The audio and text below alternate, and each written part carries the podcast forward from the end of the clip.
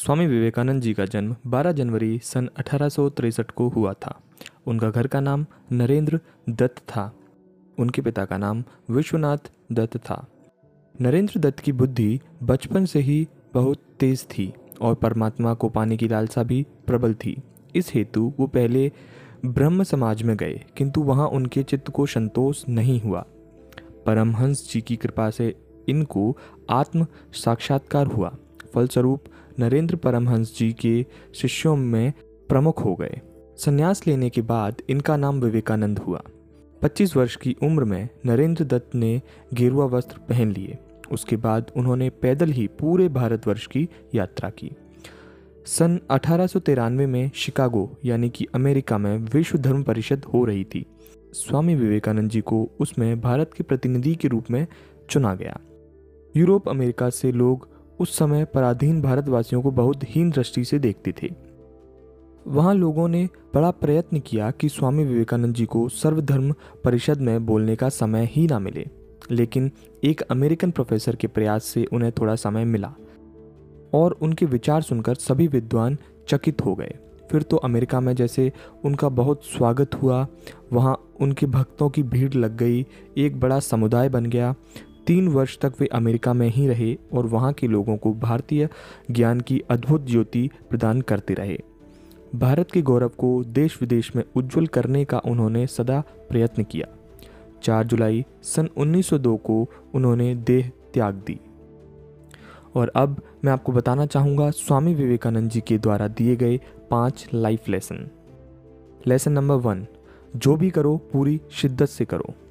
स्वामी विवेकानंद जी का मानना था कि किसी भी काम को करते वक्त आपका पूरा फोकस उसी पर होना चाहिए। फोकस नहीं कर पाएँगे तो कुछ भी कर लें, काम पूरा नहीं होगा। इसे लेकर एक बड़ा मज़ेदार प्रसंग है। स्वामी विवेकानंद अमेरिका में भ्रमण कर रहे थे। एक जगह से गुजरते हुए उन्होंने पुल पर खड़े कुछ लड़कों को नदी में तैर रहे अंडों के छिलकों पर निशाना लगाते हुए देखा। किसी भी लड़के का निशाना सही नहीं लग रहा था। तब उन्होंने एक लड़के से बंदूक ली और खुद निशाना लगाने लगे। उन्होंने पहला निशाना लगाया और वो बिल्कुल सटीक लगा। फिर एक के बाद एक उन्होंने कुल बारह निशाने लगाए और सभी के सभी सटीक लगे। लड़के दंग रह गए और उनसे पूछा, भला आप ये कर कैसे लेते हैं? स्वामी विवेकानंद बोले, तुम जो भी कर रहे हो, अपना पूरा दिमाग उसी पर लगाओ। पूरे फोकस के साथ वो काम करो। अगर तुम निशाना लगा रहे हो तो तुम्हारा पूरा ध्यान सिर्फ़ अपने लक्ष्य पर होना चाहिए। तब तुम कभी चूकोगे नहीं। अगर तुम अपना पाठ पढ़ रहे हो तो सिर्फ़ पाठ के बारे में सोचो। मेरे देश में बच्चों को यही करना सिखाया जाता है। लेसन नंबर टू डर से भागो मत, उसका सामना करो। स्वामी विवेकानंद जी का कहना था कि डर से भागने के बजाय उसका सामना करना चाहिए। बनारस में वे दुर्गा जी के मंदिर से निकल रहे थे। तभी वहाँ मौजूद बहुत सारे बंदरों ने उन्हें घेर लिया। बंदर उनके नज़दीक आकर उन्हें डराने लगे।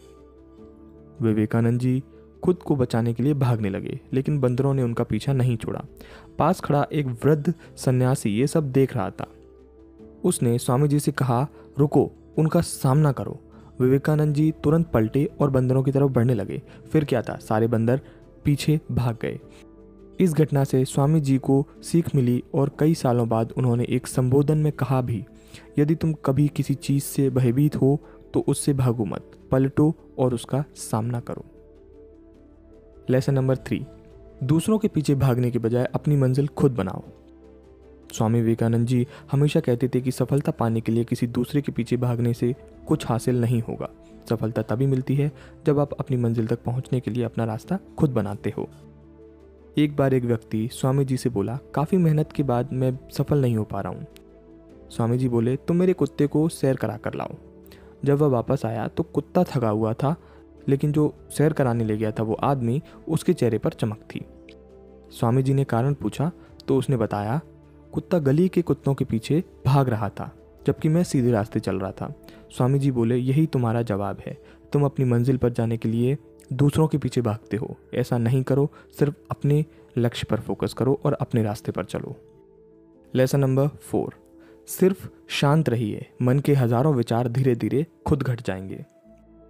मन को शांत करना कितना कठिन है, इसकी उपमा एक अशांत बंदर से की गई है। एक बंदर था, उसमें अपने व्यवहार के अनुरूप चपलता थी, लेकिन एक आदमी ने उसे शराब पिला दी। शराब पीकर वह पागल सा हो गया, इसके बाद एक बिच्छू ने उसे डंक भी मार दिया। किसी को बिच्छू डंक मार दे तो वो दिन भर तड़पता रहता है। इसके बाद मानो उस पर भूत सवार हो गया, बंदर और अस्थिर हो गया और चंचल हो गया। मनुष्य का मन भी उसी बंदर की तरह है। मन स्वभाव से ही चंचल है। ऊपर से बाहरी चीज़ें उसकी अस्थिरता बढ़ा देती हैं। जब वासना आकर मन पर अधिकार कर लेती है, तब सुखी लोगों को देखने पर ईर्ष्या रूपी बिच्छू उसे डंक मारता रहता है। जब अहंकार रूपी पिशाच उसके अंदर प्रवेश करता है तो अपने आगे किसी को भी नहीं गिनता। इसलिए मन को शांत करने का पहला सोपान यह है कि कुछ समय तक चुप्पी साध कर बैठे रहो और मन को अपने अनुसार विचरण करने दो। बंदर की तरह चंचल मन यहाँ वहाँ भटकेगा। शांत चित होकर प्रतीक्षा करो, मन की गति देखो। लोग कहते हैं कि ज्ञान ही यथार्थ शक्ति है। यह बिल्कुल सच है। जब तक मन की क्रियाओं पर नज़र नहीं रखेंगे, उस पर काबू नहीं कर पाएँगे। मन को इच्छा अनुसार घूमने दो। संभव है कि मन में कई बुरी भावनाएँ भी आएँ, लेकिन धीरे धीरे महसूस होने लगेगा कि ये खेल दिन ब दिन कम होता जा रहा है। पिछले कुछ महीने देखोगे तो हज़ारों विचार आएँगे। धीरे धीरे वह संख्या घटकर सैकड़ों तक आ जाएगी। फिर कुछ महीनों बाद वो घटते घटते एक दो तक आ जाएगी। मन अपने वश में पूर्ण रूप से आ जाएगा। पर हाँ हमें प्रतिदिन धैर्य के साथ इसका अभ्यास करना होगा। ये पॉडकास्ट हब हॉपर स्टूडियो से बनाया गया है। अगर आप भी अपना पॉडकास्ट बनाना चाहते हैं तो आप विज़िट कर सकते हैं www.hubhopper.com हब इंडिया का लीडिंग पॉडकास्ट क्रिएशन प्लेटफॉर्म है। एपिसोड डिस्क्रिप्शन में लिंक दी हुई है, जहाँ से आप हब हॉपर पर विज़िट करके अपना पॉडकास्ट बना सकते हैं। आज के लिए बस इतना ही दोस्तों। अगर आपको हमारा पॉडकास्ट पसंद आता है तो आप एप्पल पॉडकास्ट या पॉड चीज़ों जैसी वेबसाइट्स पर जाकर फीडबैक भी दे सकते हैं। अगले हफ़्ते फिर मिलेंगे, तब तक के लिए ख्याल रखें और सीखते रहें।